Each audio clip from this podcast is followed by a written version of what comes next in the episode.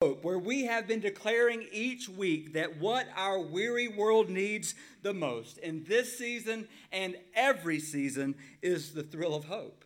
And we have a present and we have an eternal hope in the person of Jesus Christ, and we are called to live, to walk in that hope. And let me just say from the beginning that we are not here tonight to pay homage to a calorically challenged um, individual in a red suit. We are not here tonight celebrating or rejoicing in or hoping in two events. We are here tonight declaring that Jesus is the hope of the world, and he was the hope of the world at his first coming, and he is still the hope of the world. In the words of C.S. Lewis, once in our world, a stable had something in it that was bigger than the whole world. Look for Christ, and you will find him and with him you will find everything else. Don't miss Jesus this season.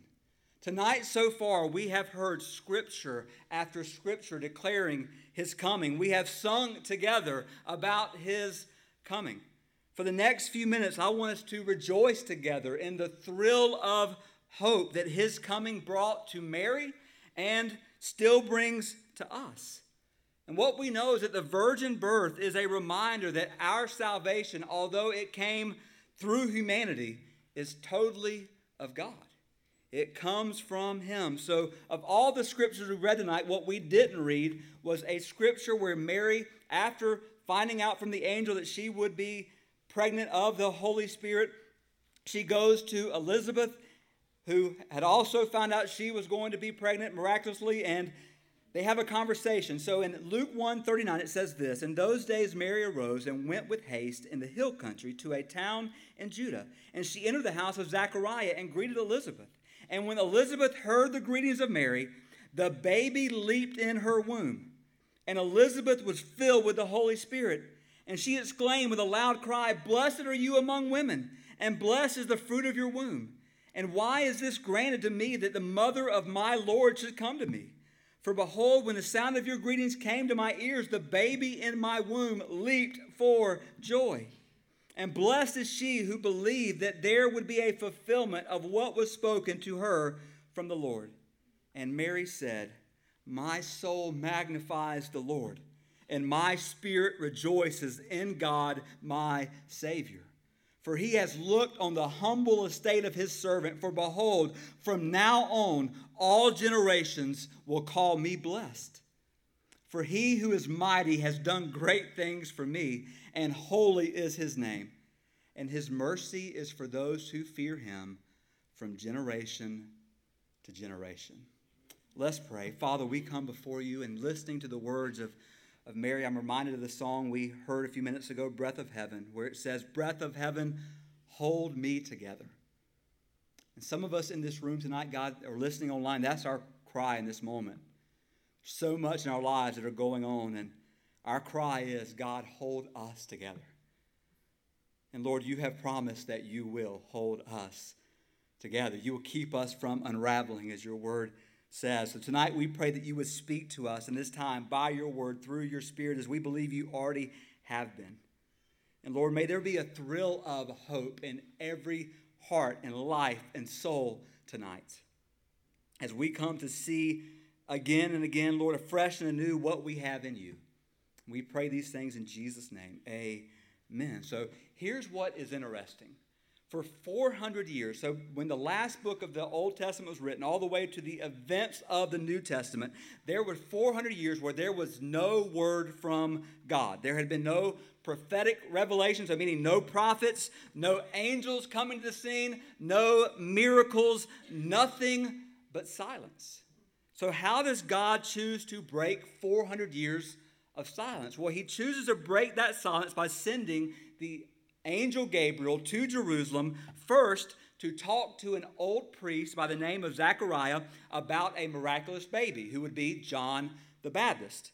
And then, six months later, Gabriel was sent to a virgin in Nazareth to announce a more miraculous baby, the Savior of the world. But when the angel appears to Mary, follow with me here, Mary's life in that moment was turned upside down. She is a young, unmarried virgin who has been chosen by God to miraculously conceive and to give birth to the Savior of the world. And scholars say that she would have been anywhere from 13 years of age to 17, but most scholars believe that she was closer to 13 years old. But just imagine this picture of she was betrothed, that means engaged, but in Jewish life it was more of a binding contract, although there was no consummation of that. But Mary is, in our world, she's busy planning her wedding. She's practicing signing her last name. She's naming all the kids um, that they are going to have. And then an angel shows up and messes it all up and tells her, I know that you're planning a wedding, but God's planning to change the world. You, a virgin, are going to have a baby because nothing is impossible with God. And at that point, these statements were made. Mary's life is basically ruined. Her reputation is ruined. A teenage girl in that culture pregnant out of wedlock was a serious scandal. She would forever be seen as damaged goods. And then to make things worse, what we don't often think of is that the angel would not tell Joseph until several months later. So when all of this is happening, and when, when Mary is making these declarations about her God, the man who is she, she is betrothed to is basically turning his back on her, and he is about to divorce her. Yet, as we heard in our readings tonight, Mary believed God. Martin Luther said there are three miracles of the Nativity. First, that God became man. Second, that a virgin conceived. And third, that Mary believed. That she would believe this. That she would believe and say, God, whatever you want, your will be done. So there are two realities tonight that bring a thrill of hope that I want to put before us. And the first is this the first reality that brings a thrill of hope to us is the blessings of God.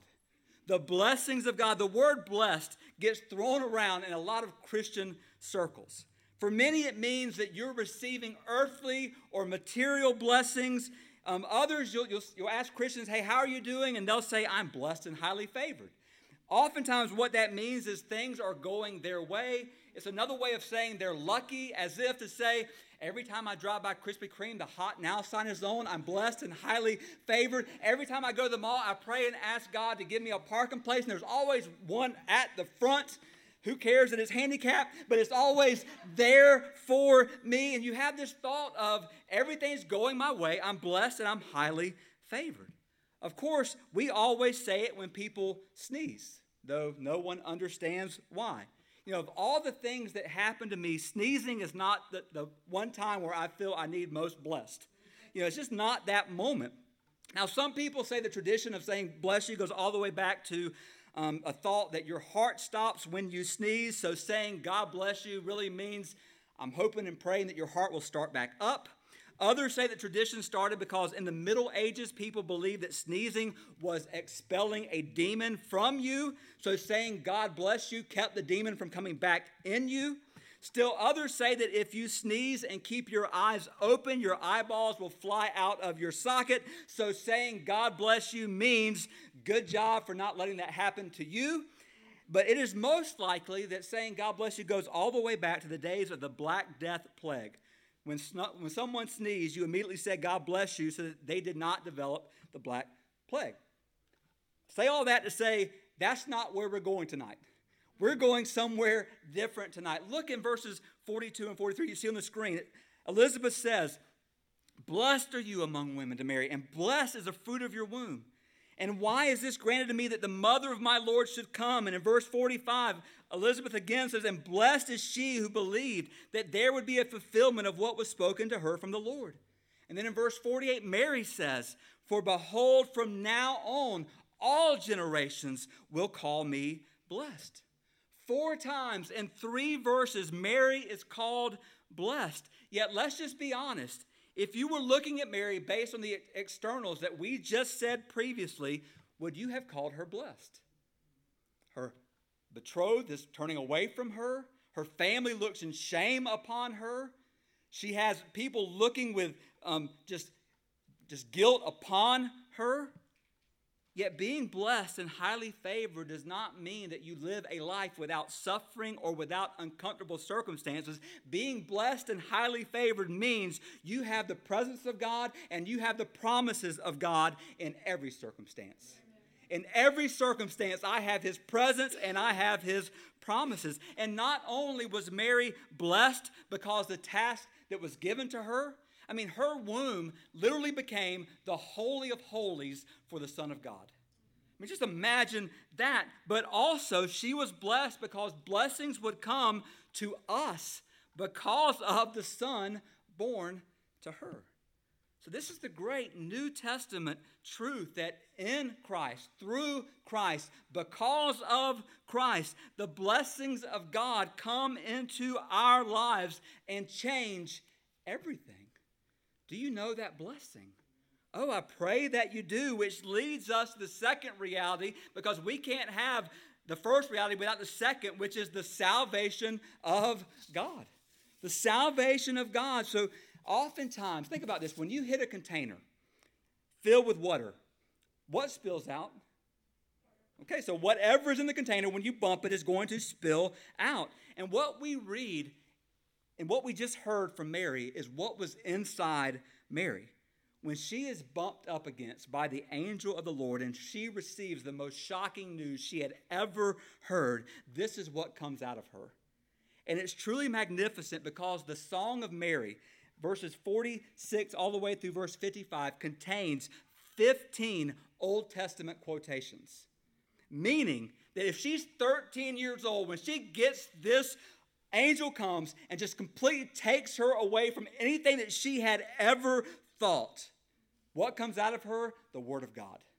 The Word of God pours forth. What comforted Mary in this time was God's Word. And Mary says in verse 46, it says, My soul magnifies the Lord. It comes from the psalm. My spirit rejoices in God, my Savior, for he has looked on the humble estate of his servant. She goes on to say, For he who is mighty has done great things for me, and holy is his name. Mary here is rejoicing in the salvation of God, even calling God her Savior. Now, let me ask a question tonight Who needs a Savior? So, of course, the overall answer is, of course, we do. But even in a greater sense, who needs a Savior? Sinners do. Sinners need a Savior. The Bible says all have sinned. A Savior is only good to somebody who needs saving. That's what a Savior is and what a Savior does. A Savior comes and does what the person who needs saving can't do. So for Mary to say, God is my Savior, denotes that she has a need. She recognizes here that she has a need for salvation. Now, there are some who have taken Mary and put her in a position where the Word of God never puts her. Some say Mary was perfect and she never sinned, although the Bible would never say that. Others say Mary is now the co redemptionist uh, with Christ, so she helps bring redemption upon us, although the Bible says there is only one mediator between us, and that is Jesus Christ. You know, the, the picture is this and let me say, if you grew up in a, in a Catholic standpoint, if you want to honor Mary, let me tell you how you do it. Worship the God she did and call upon the Savior that she called upon. That is how we best honor her. For let me say this this world in which we live is dark. But what prevents us as children of God from living in despair is the fact that our Savior has come to us in Jesus' birth, God delivered to us so much more than a king. He delivered to us Himself. He came to us. Christmas commemorates that moment, that very moment when God entered our messy, worrisome, frustrating, tired, sinful story. And he came in flesh and blood to rescue you and me, to be the Savior that we need. And as we say all the time, he is still the only Savior of sinners in the world. And God does not save us because of what we have done or what we do. Think about this. I read this this week and I read it three different places and there's no author on it. So from now on, this comes from me. So only a phony God would be pleased with our self righteousness. Only a sadistic God would be satisfied with sacrifices. Only an insecure God would take pleasure in our pain. Only a self centered God would sell salvation to the highest bidder. Yet only a holy, sovereign, and gracious God would step out of eternity into time and do for us what we could never do for ourselves. Hallelujah, what a God. Hallelujah, what a Savior. And let me end tonight with these words showing the importance of Christ coming to us and for us and the thrill of hope that has come to us in his coming. And I ended last year's Christmas Eve with this. I'm going to end it again. Rebellion raised its ugly head, and grace came down. Darkness covered creation's light, and grace came down. Thorns and disease infected, and grace came down. People lied, cheated, and stole, and grace came down. Desires led astray, and grace came down. Image bearers murdered their own, and grace came down. Pride's delusion ensnared, and grace came down. Idols abounded and deceived, and grace came down. The whole earth groaned, and grace came down. Tears replaced smiles, and grace came down. Hope turned to fear, and grace came down. Danger lurked in every single heart, and grace came down.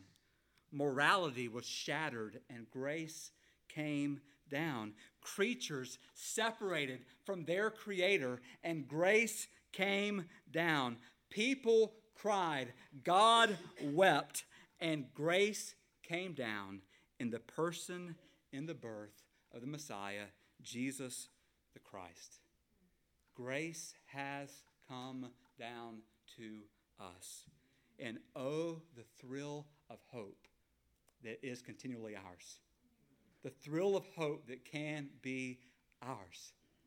The weary world rejoices because grace has come down. He is here. But may we never, ever, ever forget why he came. He was born to die. He lived to die. He laid his life down so that he could pick his life up again. So I want to close tonight, this time, by rejoicing in and by celebrating in the one who came down in order to die for us, to be our Savior, to give hope to us. And we're going to celebrate the ordinance of communion, celebrating the one whose body was broken, whose blood was shed. And what we're about to celebrate, we do in remembrance of Jesus, remembering why he came. His body, his blood for us. So we ask if you have the cup, if you go ahead and peel off that top layer with the bread, and go ahead and get the piece of bread and put it in your hand, please.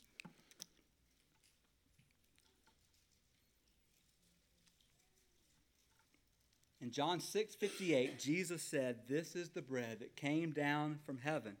Not like the bread the fathers ate and died. Whoever eats this bread, meaning whoever looks upon Christ in faith, will live forever.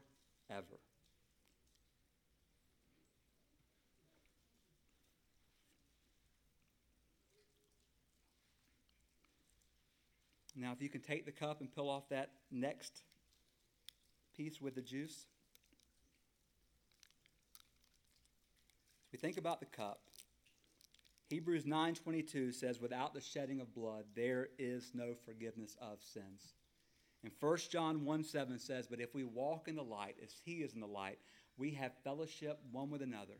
And the blood of Jesus, his son, cleanses us from all our sin.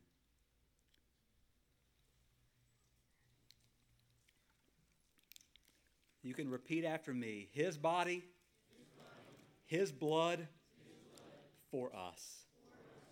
For as often as we eat this bread and we drink this cup, we proclaim the Lord's death until he comes. And good news for us, he is coming.